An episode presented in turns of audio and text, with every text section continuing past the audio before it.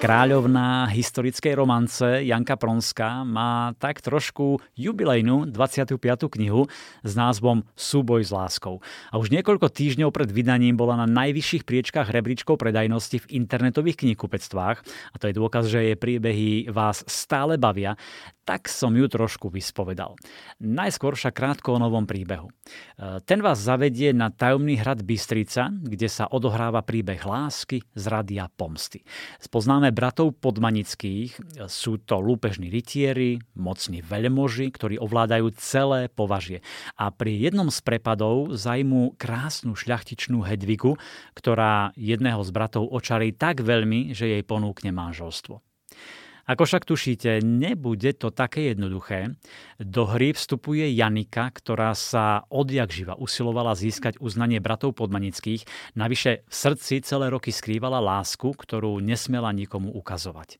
No a teraz sa na hrade objaví očarujúca zajatkyňa a Janika si musí vybrať. Buď zabojuje o srdce jedného z bratov, alebo sa vzdá a príde o všetko opäť veľmi pútavý, dobre premyslený príbeh a ako mi prezradila Janka, tento raz je inšpirovaný legendou o lúpežných rytieroch, bratoch podmanických, ktorí skutočne existovali. Tie dejové línie, ktoré som v tejto knihe použila, sa naozaj stali. Snažila som sa to tak nejako vtesnať do toho romantického príbehu. A inšpiráciou nebola len povesť o krásnej Hedvige, ktorú kedysi dávno vznikla, ale pre mňa osobne najväčšou inšpiráciou bol sarkofag hrob Rafaela Podmanického, ktorý sa nachádza v kostole v Považskej Bystrici a ktorý dala urobiť jeho manželka a na ktorom je nápis v starej slovenčine, čiže je to veľmi nezvyklé a práve píše sa o tom, že milovaná manželka dala urobiť tento sarkofag. No a čo mňa ako autorku historických románov napadne, keď vidíte niečo milujúce. Čiže vlastne toto bolo takým spúšťačom práve tejto, tohto príbehu. Tento sarkofág si videla? Bola si tam v tom múzeu alebo si niekde o ňom čítala? Ja som ho videla. videla čítala som veľa o ňom aj e, na internete alebo v dostupných analýzach kanáloch, ale e, to, ako vyzeral a čo sa o ňom e, písalo, napríklad e, veľmi zaujímavý je fakt, že vlastne jeho hrobka, alebo jeho pamätník, vlastne, kde je on vyobrazený na mramorovej hrobke, je vlastne, sú dva erby.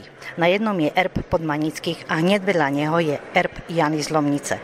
Čiže sú to také veľmi zaujímavé informácie a tie vám spoločne vyskladajú príbeh napríklad aj to, ako Považská Bystrica úplne vyhorela do tla, ako tí bratia podmanickí v tej dobe fungovali. Lúpežní rytieri, vlastne svojím spôsobom vrahovia, lúpežníci a vždy sa im podarilo prekľučkovať cez všetkých kráľov, cez všetky udalosti, ktoré sa v tej dobe dali, čiže vlastne boli úžasní diplomati. Tu sa vidí dobrý skúsený autor, ktorý narazí na nejakú zaujímavú informáciu a už mu to začne v hlave a už ide už rozmýšľa, ako ten príbeh vystávať a aké tam budú postavy a tak ďalej.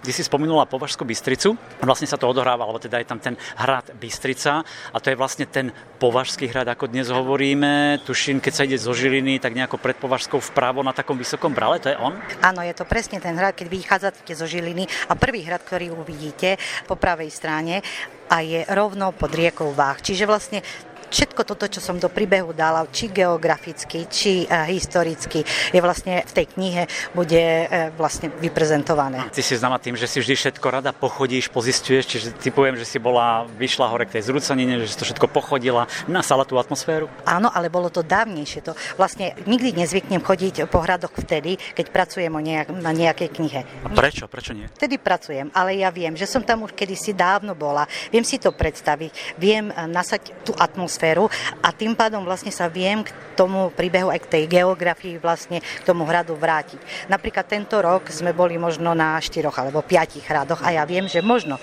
niekedy v budúcnosti sa k ním vrátim a objavia sa v nejakej knihe. Vidíš, tak to je zaujímavé. Ja by som si predstavil, že pôjdeš vtedy práve keď píšeš, aby som nasal tú atmosféru a dal ju do tej knihy, ale ak máš dobrú pamäť, tak to vieš vytiahnuť kedykoľvek. Je to o lúpežných rytieroch, sú tam aj teda akcie, dobrodružstva, je tam povedzme aj to prepadnutie a Hedviga a tak ďalej. Tieto veci, ako sa ti píšu takéto akčnejšie, neromantické? Konzultuješ so svojím manželom Michalom?